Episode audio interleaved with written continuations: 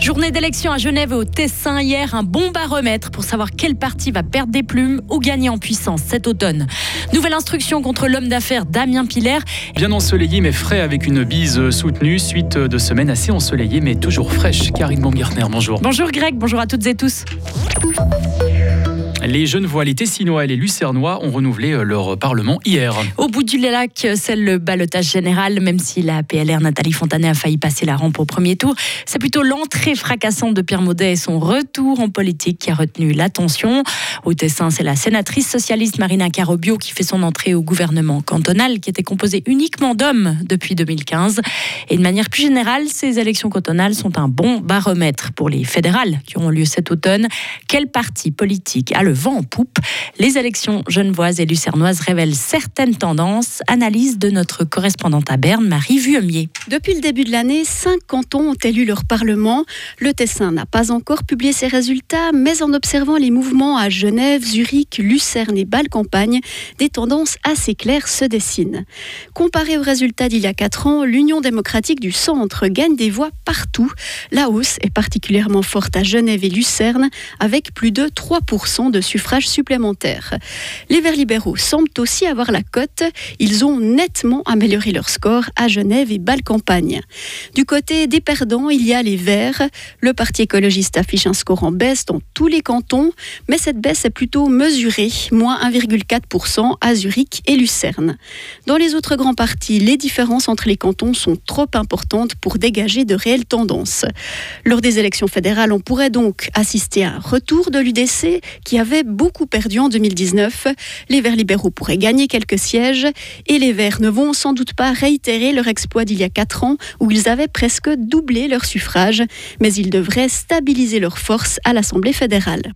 Et l'UDC qui s'est pris une claque la dernière fois a justement tiré des leçons, comme par exemple à Genève où le parti agraréen arrive en seconde position après le PLR dans 21 communes. Explication avec Céline Amodru, la présidente de l'UDC Genève. On avait pris une belle claque euh, lors des dernières euh, élections en 2018 et depuis lors, on a eu les nationales et nous n'avons jamais arrêté d'être sur le terrain. Tous les week-ends depuis 2019, nous étions sur le terrain, nous avons lancé des initiatives, nous sommes battus pour le pouvoir d'achat des jeunes voix et des jeunes voix.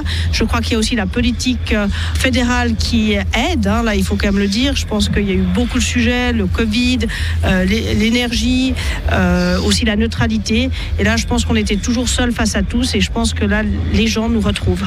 Les élections fédérales auront lieu le 22 octobre. Les citoyens de tous les cantons sont appelés à désigner leurs représentants au Conseil national et au Conseil des États.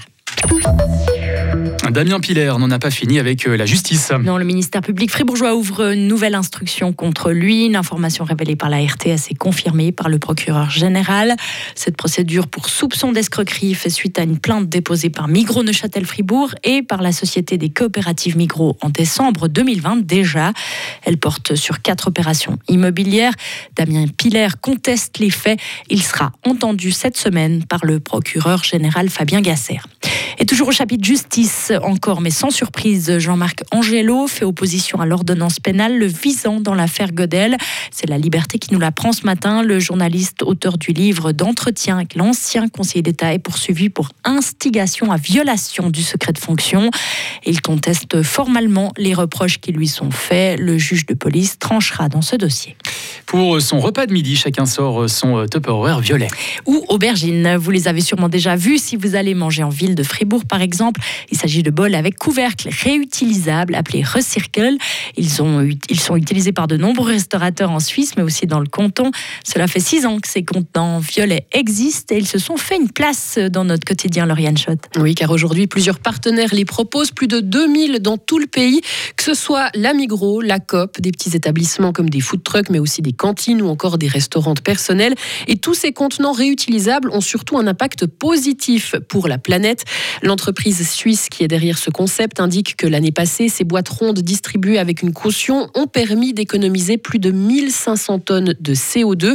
15 millions d'emballages jetables n'ont ainsi pas été distribués, des déchets en moins donc. Et ça a aussi des répercussions financières.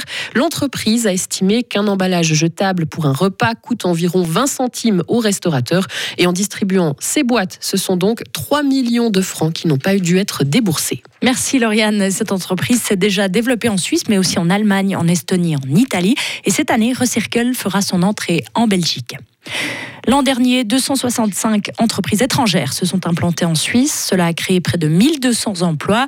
La plupart sont actifs dans les sciences de la vie ou les TIC, les technologies de l'informatique et des communications. La moitié des implantations proviennent des États-Unis, d'Allemagne ou de France. Ces implantations ont pu se concrétiser grâce au travail des organismes cantonaux. D'ailleurs, la promotion économique de notre canton tient ce matin sa conférence de presse et se félicite de la venue de Rolex en terre fribourgeoise. Plus de 230 000 seniors ignorent leurs droits. Ils auraient le droit, par exemple, aux prestations complémentaires, mais n'en font pas la demande, comme l'indique une étude de ProSenectute. En cause, la méconnaissance de l'existence de ces prestations qui sont là pour couvrir les coûts de la vie lorsque la rente AVS ne suffit plus. Mais certaines personnes âgées renoncent car elles craignent d'être à la charge de l'État ou ont honte d'être cataloguées comme bénéficiaires de prestations complémentaires. D'autres encore renoncent en raison de tracasseries administratives. Et finalement, Grèce, la liaison ferroviaire entre Athènes et Thessalonique a pu reprendre partiellement aujourd'hui, et ce cinq semaines après la catastrophe ferroviaire qui a fait 57 morts. Vous vous souvenez sûrement de ce choc frontal entre deux trains qui circulaient sur la même voie. Pour montrer l'exemple, le ministre des Transports grec et le président de la compagnie ferroviaire étaient à bord du wagon pour rassurer les passagers. L'erreur a été imputée au chef de gare ce soir-là, mais l'accident a également révélé des retards et des manquements pris par l'État dans la modernisation des systèmes de des trains. Retrouvez toute l'info sur frappe et frappe.ch.